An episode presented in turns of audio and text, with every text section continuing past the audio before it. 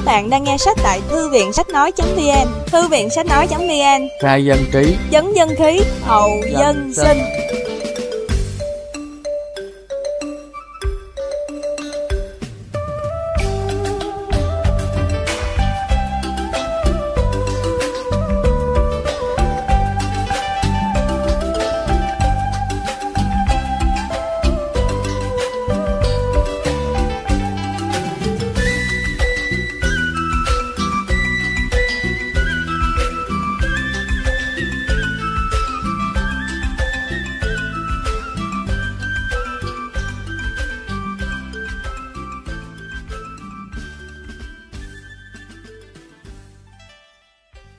Ông lão bán rắn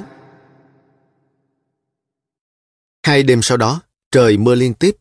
Phần vì trời mưa, không mấy người đi chợ. Phần vì có lệnh của thôn bộ Việt Minh cấm họp chợ đêm, đề phòng bọn Việt Giang trà trộn và xã không kiểm tra được. Nên sớm chợ ngã ba kênh vào lúc vừa quá đỏ đèn đã trở nên buồn thiểu buồn thiêu. Chỉ còn quán cà phê dưới tán cây bả độ, mấy tiệm hủ tiếu của người Hoa Kiều ở chỗ dãy phố ngói nằm bên trong chợ ngó ra kênh và quán dì tư béo là có ánh đèn, lác đác bóng người lui tới. Chợ chỉ đông ban ngày, nhưng người cũng chỉ nhóm họp lưa thưa. Nhiều gia đình đã rụt rịch tản cư xuống Thới Bình. Mấy hôm trước, những lúc trời im gió, đứng ở bờ kênh có thể nghe tiếng trầm trầm của súng đại bác bắn từ xa. Sáng nay, nhiều người còn nghe cả tiếng súng đại liên của tàu giặc ở hướng ngã năm. Dì Tư Béo đóng cửa quán, nghỉ một ngày để thu vén công nợ, đi đổi các món tiền rượu chịu của người quanh xóm. Buổi trưa rảnh rỗi, tôi cũng mò vào chợ chơi, nghe ngóng tình hình. Phòng thông tin trước kia là nơi tụ họp đông người nhất. Vậy mà hôm nay cũng chẳng có mấy người vào xem tin tức, bởi chỉ toàn những tin tức cũ. Một đôi dòng tin mới, viết tay dán vội lên đó thì cũng chẳng hơn gì sự hiểu biết của mọi người, chẳng đáng lưu ý và hấp dẫn bằng những tin đồn nhảm vô căn cứ, thậm chí nhiều khi còn vô lý nữa kia. Lực lượng phòng thủ của ta thế nào? Ngày mai rồi sẽ ra sao? Phần đông người ta đến đó để tự đặt ra những câu hỏi và tự nghĩ ra những câu trả lời. Bọn con gái bưng cả những rổ quả mãn cầu xiêm, vác cả những bó mía vào, dựng trong phòng thông tin để ngồi bán. Chúng đã chơi đánh chuyền chuyền hoặc róc mía xả bừa bãi, la hét, cãi nhau ẩm tỏi mà cũng chẳng ai rầy la gì. Tôi ngán ngẩm quá, bỏ phòng thông tin, lững thững đi dọc ra bờ kênh. Chợt thấy lão ba ngù đứng dưới gốc cây bả đầu to nhất ở gần mé nước. Tôi bèn men đến. Bác về bao giờ đó? Tôi hỏi cho có hỏi, chứ đã nghe dì Tư Béo nói đêm qua với con mụ vợ Tư Mắm rằng lão về từ chiều. Về à, từ lúc về ấy. Lão cười khà khà, đáp giọng đã có chén. Còn mày, bà chủ của mày bữa nay đi đâu mà mày xúc xiền vào chơi đó? Bà đi đòi nợ, đầu như tối mới về. Vô nhà lão ăn thịt rắn một bữa chơi đi. Rắn đâu mà ăn, bác bắt được rắn à? Tôi hỏi vậy chứ nghe nói thịt rắn là tôi đã lạnh xương sống rồi. Rắn kia chứ đâu mày? Lão vỗ một cái vào lưng tôi trỏ ra kênh. Ghe chợ rắn với U Minh vừa lên đấy. Tôi trông theo ngón tay lão chỉ, một chiếc thuyền nhỏ mui lá đang đè sóng rẽ vào bờ. Trước mũi thuyền, một thằng bé trạc 14-15 tuổi mặc quần đùi, cởi trần, đứng dúng hai chân hai tay cầm cái sào dài chống xuống nước. Bên chân thằng bé có con chó săn, sắc lông màu tro, đang chồm lên chồm xuống, đuôi ngoắt qua ngoắt lại, hống mõm lên bờ. Đằng sau lái một ông cụ già cao to, vạm vỡ, chích khăn đầu rìu màu đỏ, áo bà ba đen thả cúc, vạt áo bay phần phật, đang nghiêng người quạt mái chèo đưa thuyền cập bến. Rắn ăn được sao bác? Tôi hỏi lão ba ngù. Trời ơi, thằng này náo quá. Chưa ăn bao giờ à? Thịt rắn ngon và bộ số một đấy. Con nít ở đây đều nếm mùi thịt rắn từ hồi còn trong bụng mẹ. Cháu chưa ăn lần nào. Ngon tuyệt, ngon tuyệt. Rắn hổ đất nấu cháo đồ xanh nước cốt dừa thì phải biết nha. Già 70 tuổi ăn món ấy thấy trẻ tráng ra như con trai 17. Sơ sài thì rắn nước, rắn bông súng ướp xì dầu. Cặp gấp nguyên cả con mà nướng, bé từng khúc cầm tay xé ra chấm muối ớt nhậu. Thịt ngọt không gì bằng. Cầu kỳ thì à, rắn hổ đất, mèo mung chân thuốc bắc gọi là lông hổ hội. Thường thường thì hoặc băm xào xả ớt hoặc nấu cà ri nước dừa. Khối cách ăn. Nhưng gì thì gì cũng không bằng nấu cháo. Món phổ thông nhất mà. Vừa bổ đầy vừa mát. Nướng thì còn thơm chứ nấu cháo không tanh sao bác? Ăn rồi mới biết, thịt rắn thơm như thịt gà, lại giòn dai không bở như thịt gà. Có phải nấu suông đâu mà tanh. Này nhé, làm lông xong. Chặt khúc thả vào nồi cháo luộc lấy nước ngọt, rồi mình gấp ra chứ. Mình xé thịt ra băm nhỏ ướp hành tỏi, hạt tiêu, nước mắm. Rồi mình bắt chảo mỡ cho sôi lên thả tỏi vào. Ấy, bấy giờ mới xào hắn ta. Xong mình mới múc cháo ra bát, rồi mình xúc hắn ta, mình cho vào cháo khoắn khoắn mấy cái, rồi mình rắc lên một ít hạt tiêu. À, thôi, mày sẽ khắc biết thôi, ghe đã cập bờ rồi kìa. Ra xem rắn chúng mày ơi! Một giọng trẻ con bỗng hô hoáng lên. Tôi nghe tiếng quen quen, quay lại đã thấy thằng bé lùng lùng béo ụt ịt đang dắt một đám trẻ con chạy băng qua sân chờ, lao xuống bến. Chào ông bạn già, có con rắn hổ nào không? Lão ba ngù vẫy tay hỏi. Ông cụ già chích khăn đầu điều màu đỏ đã ra đứng trước mũi thuyền. Nghe hỏi, ông liền đáp giọng sang sảng. Kỳ này không có, toàn rắn rằn ri cốc, rằn ri cá không thôi. Nhưng được cái rắn béo lắm. Đáp xong ông bảo thằng bé cầm sào băng nại. Coi, lấy cái vỏ bự ra cho tía đi con. Thằng bé chui vô môi đẩy hai cái vỏ tre ra khoang trước. Ông già đặng hắn một tiếng, sắn tay áo, hé sập thuyền thò cánh tay trần vào khoang. Bọn trẻ nhỏ tức thời kêu la. Eo ơi! Và xô nhau lùi lại vừa lùi vừa tranh nhau ngỗng cổ nhầm tới. Ông cụ già thông thả lôi từ trong khoang ra từng con rắn một, bỏ vào giỏ. Con nào con nấy to cả bắp tay ông. Có một con rắn gì to như bắp chân người lớn, nó cứ rút vào khoang khiến ông phải khom lưng thò tay vào, nắm cổ nó trì một lúc mới kéo ra được. Ông già có bùa tụi bay ơi! Ơ, ơ, con rắn quấn tay ổng kìa! Khéo nó cắn ông ơi! Rắn người ta khâu miệng cả rồi, cắn quái gì? Bọn trẻ nhỏ chồm lên chồm xuống theo từng động tác cánh tay lôi của ông cụ già. Có đứa bị bợm lội xuống nước ngập ngang đầu gối, đứng ngó vào trong. Có đứa mặt tái xanh tái xám vì sợ, nhưng vẫn thích xem. Cứ nhấp nhà nhấp nhởm, dẫm bùn sùng sục ở chỗ mé nước. Khi ông già bậm môi nâng cái giỏ nặng trịch vác lên vai thì con chó săn lập tức phóng một cái nhảy lên bờ. Bọn trẻ con chạy dạt ra hai bên làm nước bắn tung tóe. Ông già lần lượt vác cả hai cái giỏ to tướng lên bến, đặt gốc xuống một cây bả đậu. Những người mua đã trực sẵn chung quanh. Ai trỏ con rắn nào, ông già thò tay vào giỏ bắt ra con rắn ấy. Nói bao nhiêu tiền họ trả bấy nhiêu, không kỳ kèo ngã giá như kiểu người ở các chợ tỉnh. Mỗi con rắn bán xong được siết chặt cổ bằng một sợi lạc và trao cho người mua sách đi. Lão ba ngù chọn mãi mới mua được một con ưng ý. Chào ơi, nơm con rắn mà kinh. Bụng dẹt to cỡ bắp vế, không dài lắm, non mét rưỡi thôi, mà cái đầu thì bé như một quả bàn khô. Lão hất con rắn nằm vắt ra sau gáy, một tay bóp ngang cổ, một tay nắm gần chót đuôi, đưa tay trước. Con rắn gồng mình nổi vẫy lên châm chởm như gây mít, sống lưng uống qua uống lại trên vai lão ba ngù, khiến tôi phát khiếp. Đi, theo lão về nhà làm bữa cháo cho biết. Lão nhướng mắt bảo tôi. Để lúc khác bác ạ, bữa này cháu bận trong quán cho dì Tư. Tôi kiếm cớ thoái thác. Hey, mày trong cái chợ thì có chứ trong gì quán. Thôi, không thích ăn thì thôi, không ai ép mày. Lão bước đi mấy bước còn quay lại nhìn tôi cười khà khà. Chỉ lo chừng mày quen mùi rồi không đợi mời mày cũng xách bát xách đũa chạy tới thôi. Tôi trở về quán nút vội ba hộp cơm nguội, xem chai, cốc, bát đĩa có suy xuyển món nào không, rồi cua cái áo vest tông khoác vào người, đóng cửa quay ra chợ. Trời đã xế, mặt trời đã xuống ngang ngọn cây tràm bên kia bờ kênh.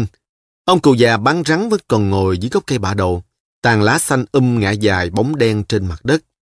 Bọn con nít ban sáng bây giờ cũng không thiếu mặt đứa nào, đâu như còn có thêm mấy thằng mới tới.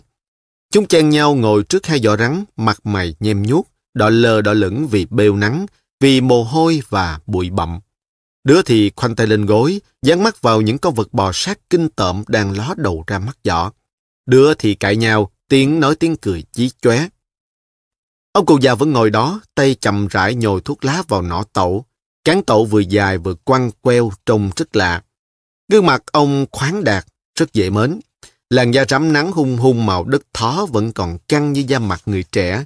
Chỉ ở đôi khóe mắt và trên vần trán cao là có xếp mấy đường nhăn. Trâu ông không dày lắm nhưng chắc như rễ tre và đen nhánh. Đôi mắt to, sáng quắc, nấp dưới cặp chân mày rậm đen. Khi ông cắn tẩu thuốc vào mồm, môi dưới hơi trệ ra, méo sệt một bên vì khối nặng của cái tổ hình thù kỳ dị, và hơi to quá cỡ, thì trong ông như có vẻ dữ tợn. Tôi ngồi sát vào gốc cây, bên ông cụ già lực lượng ấy. Bộ quần áo bà ba đen đã bạc thết vì giải dầu nắng mưa sương gió của ông còn mang nguyên mùi hăng hẳn của lá cỏ cây rừng tận những vùng đất hoang sơ và mùi khói nồng lửa bếp trong chiếc thuyền con lưu động. Thấy tôi mới tới, thằng bé lùng lùng béo ục ịch thất hàm nháy tôi rồi ngó vào giỏ rắn. Sợ không? Tôi cười không đáp. Nói sợ thì nó chê mình nhát mà nói không thì không đúng. Ê, nó sợ rồi kìa tụi bay ơi! Một đứa lập tức kêu lên. Hình như ông cụ già không biết có đám trẻ nhỏ ngồi chung quanh. Đôi mắt to, đen nhánh đâm đâm nhìn vào khoảng không trước mặt. Không biết ông đang nghĩ gì. Bọn trẻ nhỏ thấy ông dễ dãi, không trầy la gì, và nhưng có tôi mới tới, chúng muốn tỏ ra bạo dạng hơn nên càng nghịch tợn. Chúng nhèo mắt, the lưỡi, có đứa còn giả vờ toan thò tay vào giỏ lôi rắn ra để ném vào tôi. Mỗi lần có đứa trẻ nào nhích lại gần giỏ rắn thì con chó săn nằm bên chân chủ lại nhõm dậy, vươn cổ ra nhe răng gừ gừ mấy tiếng. Rắn quấn nhau trong giỏ nằm im như ngủ. Nghe tiếng chó gừ, những con rắn đang ló đầu ra mắt giỏ vội giật mình rụt vào, uốn éo cựa quậy, làm cho rắn lớn rắn bé trong giỏ chuyện lung tung. Mấy đứa lì lợm nhất, cởi trần truồng ngồi chầu hẩu bên giỏ rắn, liền co chân bật ngựa ra sau. Chúng nó cười hí hí một cách khoái trá. Nhưng cũng có đứa ngồi ở chỗ xa hơn lại mếu máu muốn khóc. Thằng bé lùng lùng béo ục ịch cầm cái que nhậm tới nhậm lui quơ quơ ra bộ sắp chọc vào giỏ. Con chó săn lại vương cổ ra gừ gừ mấy tiếng. Lát đá có vài chiếc xuồng cặp bến, hợp buổi trời chiều. Năm ba người đàn ông cởi trần, áo vắt vai từ trong dãy tìm đi men ra, đứng lại dưới bóng cây hóng mát. Trời ôi quá! Chiều rồi mà nắng vẫn chói chang, không một làn gió động. Những chiếc lá bả đầu như dán chặt lên nền trời. Tôi ngửa cổ nhìn lên đến mỏi mắt vẫn không tìm ra được một chót lá nào nhúc nhích. Tàu bay bà con ơi! Một người đàn ông bỗng hốt hoảng kêu lên, nhớn nhát ngóng chung quanh. Im, để nghe coi nào. Im nghe chứ. Mọi người nín lặng. Ông cụ già bán rắn nhấc cái tàu thuốc ra khỏi miệng, ngó xuống chân cười mậm miệng. Tiếng vù vù của một con ong bầu đít vàng bay trong vòm nhánh lá rầm rịch, nghe hệt tiếng máy bay. Mồ tổ con ong, làm người ta giật mình. Người đàn ông kêu lên ban nãy nhăn nhó nói một câu chưa thẹn. Từ hướng biển đông dậy lên những tiếng ầm ầm nối nhau, nghe rung rinh cả chân trời. Chắc là tàu giặc bà con ơi. In như máy bay ném bơm chứ. Mình nghe giống tiếng sấm. Để nghe mà, làm gì mà ó lên như giặc tới vậy? Mấy người đàn ông cãi nhau một chốc rồi kẻ ngồi xuống gốc cây cầm áo phạt phe phẩy, người đi tới đi lui trong bóng râm hừng hực hơi nóng từ mặt đất xông lên, lặng lẽ không nói gì nữa. Thằng bé lùng lùng béo ục ịch bỗng dậm dậy. Tao giặc, các chú ơi, nghe gì đấy? Thằng con nít, đừng có nói bậy. Bộ mày ở ngoài vô sao mà dám nói đó là tao. Người đàn ông tóc châm chởm như gai trừng mắt quát. Rầm, rầm, rầm, rầm. Bốn tiếng nổ bất thần nghe điếc tai. Những tiếng nổ chát ốc rền rền như tiếng súng đại bác, gần lắm. Đám con nít thét lên cắm cổ chạy túa đi. Mấy người đàn ông kia có người cũng quýnh quán toàn chạy nhưng cũng có người vẫn đứng yên nghe ngóng. Tôi quen tiếng súng tiếng bơm từ mấy tháng nay nên chỉ co người thụp xuống. Khi dứt tiếng nổ tôi liền đứng lên quan sát chung quanh. Nếu đó là súng giặc bắn vào thì cũng phải trầm tĩnh xem chúng tới từ hướng nào rồi hẳn chạy tránh chứ. Dưới kênh, thuyền xuồng tranh nhau tách bến dầm chèo va cua lập cập Một vài chiếc tam bạn nhẹ hai chèo đã rời đi xa lắc. Ông cụ già bán rán vẫn ngồi đó phì phèo tổ thuốc lá, mặt bình thản như không. Ông đưa mắt nhìn lên nền trời rồi hỏi tôi. Cháu không về nhà à? Cháu ở gần đây thôi, đấy cho cái quán đấy. Tôi đáp giọng vui vui, bụng có hơi rào rực một chút vì thấy ông già chú ý tới mình. Ông cụ già thông thả đứng dậy, búng tay bóp bóp mấy cái. Con chó săn ve vẫy đuôi chầm hai chân trước lên sổ oan oan, vụt lao đi như một mũi tên. Một lúc sau con chó quay về dắt theo thằng bé cầm sào chống trước mũi thuyền ban sáng. Tìm được cho chú Võ Tòng không? Ông già hỏi. Người ta bảo chú đi rồi, đêm qua trời mưa có con beo vào bắt gà dưới xóm sậy, chú Võ Tòng rình bắn được, đầu như chú chở con beo ra bán ngoài ngã bảy. Tôi đã toàn về, nhưng nghe thằng bé nói vậy bèn đứng nán lại nghe hai cha con trò chuyện. Coi à, khiêng dọ xuống ghe đi con. Không bán nữa sao tía? Thôi, khiêng đi. Tây tới gần rồi sao tía? Tây đâu mà Tây? Dòng sắp tới rồi, dòng lớn lắm đấy con. Lúc nãy có nghe mấy tiếng sét nổ trên không, kinh quá hả tía? Ừ, thôi, nhanh nhanh lên con. Lúc bấy giờ gió bắt đầu thổi rao rao nghe mát mát. Con chó săn đã phóng xuống thuyền đứng sau lái ngốc mộm lên nhìn trời. Cha con ông cụ già bán rắn vừa kịp khiêng hai chiếc giỏ xuống thuyền thì cơn giông ùng mùng thốc tới. Mây ở đâu từ dưới rừng xa, lúc nãy còn không trông thấy giờ đã đùng lên đen sì như núi, bao trùm gần kín khắp bầu trời. Từng tảng mây khói đen là là hạ thấp xuống mặt kênh làm tối sầm những ngọn sóng đang bắt đầu gào thét, chồm chồm tung bọt trắng xóa. Từng đàn cò bay vùng vụt theo mây, ngửa mặt trông theo gần như không trông kịp. Sớm chờ ngã ba kênh dường như bé lại, thu mình cúi rạp xuống mặt đất. Mấy chiếc xuồng ba lá, mấy chiếc tam bạn của người trên phố buộc dưới chân cầu nước trồi lên hợp xuống theo lượng sóng nhào, dừng mũi ngốc lên như ngựa muốn bứt dây cương. Chiếc thuyền chở rắn của cha con ông già đã chèo dạt sang bên kia bờ, xuôi xuống một quãng xa, lắc lư chui vào một con kênh nhỏ. Hai bên bờ mọc chen chúc những cây tràm vỏ trắng, cành lá rậm rạp. Tôi toan chạy đi thì chợt thấy dưới gốc cây bả đầu có một chiếc túi da beo. Thôi, đúng là của ông già bỏ quên đây rồi. Tôi chập lấy cắm cổ phóng theo bờ kênh, vừa hú vừa ngoắt sang bờ kia. Không ai nghe tiếng tôi hú gọi cả. Gió thổi ầm ầm ù ù như có hàng nghìn chiếc cối xây lúa khổng lồ đang quay thẳng cánh trên trời. Bờ kênh cho tôi đứng trống hơ trống hoắt, không một lùm cây bụi cỏ. Nhiều lúc tôi có cảm giác như gió sắp nhấc bọng tôi lên, thổi tung đi. Dãy phố ngó mặt ra kênh chuyển mình nghe răng rắc, cột gỗ hàng hiên lay lay như đưa theo một chiếc võng vô hình. Ngói bị cuốn tung lên, bay khô lãng cạn trên nóc nhà nghe đến phát sợ. Không về đến quán kịp nữa rồi, tôi vừa thở vừa khom người chạy vào cái miếu cô hồn nằm xê xế phía dưới chờ, chỗ cây đa cổ thụ cành lá rậm xùm xòa đang quằn lên vật xuống như sóng. Trời đất mỗi lúc một tối sầm lại, vũ trụ quay cuồng trong cơn gió mạnh liệt. Những tia chớp xé rạch bầu trời đen kịch phát ra những tiếng nổ kinh thiên động địa chung quanh ngôi miếu. Tôi thu người lại như một con trúc, ngồi sát vào chân bệ thờ. Tường miếu xây bằng đá tổ ong, mái lập ngói trát vừa rất chắc nhưng tôi bắt đầu cảm thấy không an toàn chút nào. Chà, giữa lúc trời sét mà lại dại dột tìm chỗ trú ẩn ngay dưới một gốc cây to. Tôi vốn ghét những chuyện hoang đường quái đản, không bao giờ tin rằng có ma quỷ, nhưng không hiểu sao trong giờ phút này, bỗng thấy trong người rần rợn. Pho tượng ông Tiêu, mặt vằn vện, đầu một ba cái sừng, chiếc lưỡi thè dài quá rốn đứng ngay trên đầu tôi. Mỗi lần trời chớp tôi đều ngửa mặt nhìn lên pho tượng với một nỗi lo sợ và tò mò không cưỡng được. Tôi đằng hắn một tiếng rõ to, phủi đích đứng dậy, bước ra ngồi ngay ở cửa miếu. Một vài hạt mưa bay chéo hắt vào mặt tôi lạnh buốt như nước đá. Bầy kiến đất bò ra bò vào cạnh chân tôi. Chúng quơ râu trò chuyện gì với nhau một cách bình thản.